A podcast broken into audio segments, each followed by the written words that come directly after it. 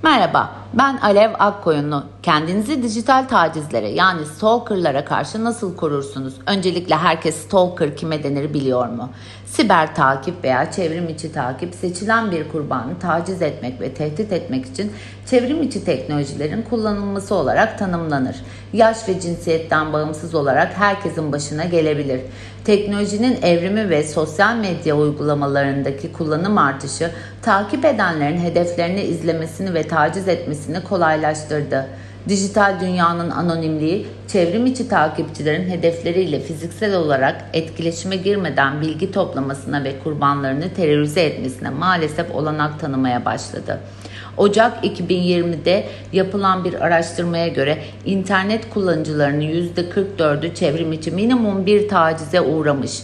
Spesifik olarak bu tacize uğrayanların yine %28'i fiziksel tehditler ve takip etme dahil olmak üzere daha ciddi bir çevrim içi taciz biçimine ulaşmış. Ayrıca kurbanların %77'si Facebook'ta tacize uğradığını veya takip edildiğini bildirmiş. Siber saldırganlar kurbanları korkutmak, aşağılamak ve kontrol etmek için çeşitli taktikler kullanıyor.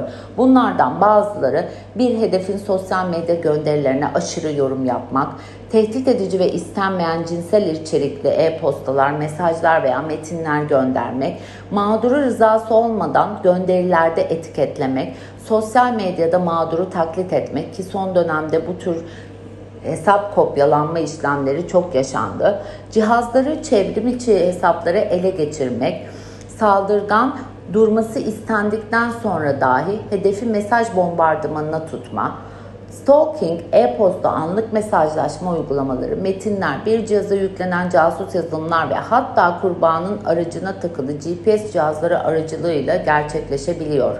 Suçlular kurbanlarını arama motorlarında, sohbet odalarında, bloglarda ve Facebook, Instagram, Twitter ve LinkedIn gibi sosyal medya sitelerinde araştırıyor. Bu platformlar tacizlerin kurbana karşı kullanmak için kişisel bilgiler toplamasına ve gerçek dünyadaki konumlarını tam olarak belirlemesine olanak tanıyor.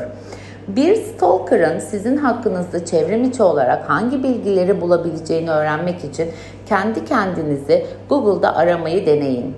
Telefon numarası, iş yeri veya ev adresi gibi kişisel bilgileri internet ortamında bulmanın ne kadar kolay olduğuna şaşırabilirsiniz. Ailenizin veya arkadaşlarınızın sosyal medya profillerinden bilgileri eklenirse hedefin bilgi sınırları daha da büyür.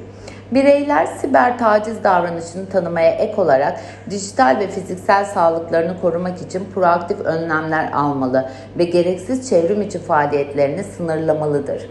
Size verebileceğim bazı tavsiyeler tüm çevrim içi hesapların parolalarını gözden geçirin ve değiştirin. Sosyal medya platformlarında katı gizlilik ayarlarını etkinleştirin. Herkese açık seyahat planlarını veya takvimleri devre dışı bırakın. Yakın arkadaşlarınız veya aileniz dışındaki kişilerle çevrim içi paylaşımı sınırlayın. Arkadaş listelerini gözden geçirin ve tanımadığınız kişileri kaldırın hatta engelleyin. Takipçinin nerede olduğunuzu takip etmesine izin verebileceğinden Fotoğrafları çevrim içi yayınlarken konum hizmetlerini mutlaka kapatın. Kendinizi kötü amaçlı yazılım saldırılarına ve ağınızdaki gizli dinlemelere karşı korumak için mutlaka bir güvenlik çözümü kullanın ve hatta gerektiği noktada VPN kullanabilirsiniz. Facebook'ta check-in seçeneğini kullanmaktan kaçının. Çevrim içi sohbet odaları, sosyal medya veya oyun platformlarında tanıştığınız kişilere tam adınız, telefon numaranız, ev adresiniz veya iş yeriniz gibi hassas veya kişisel olarak tanımlanabilir bilgilerinizi vermeyin. Sizi taciz eden kişileri engelleyin ve sosyal medya platformuna bildirin.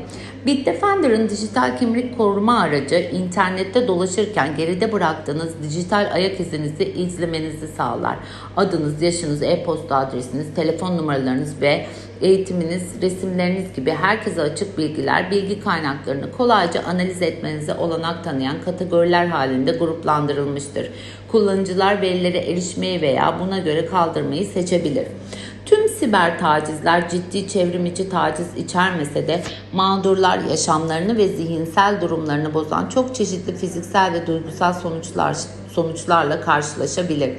Çoğu siber tacizci kurbanlarına aşinadır. Bazı durumlarda takipçi eski bir erkek arkadaş veya ortak ve hatta bir iş arkadaşı olabilir. Siz bir arkadaşınız veya aile üyeniz sürekli dijital taciz davranışıyla karşılaşırsanız, tehdit altında veya korkmuş hissederseniz derhal savcılığa bildirin. Kolluk kuvvetlerine teslim etmek için kanıt olarak ekran görüntüleri, kötü niyetli e-postalar veya metinlerden oluşan bir klasör tutmak her zaman sizin için yararlıdır.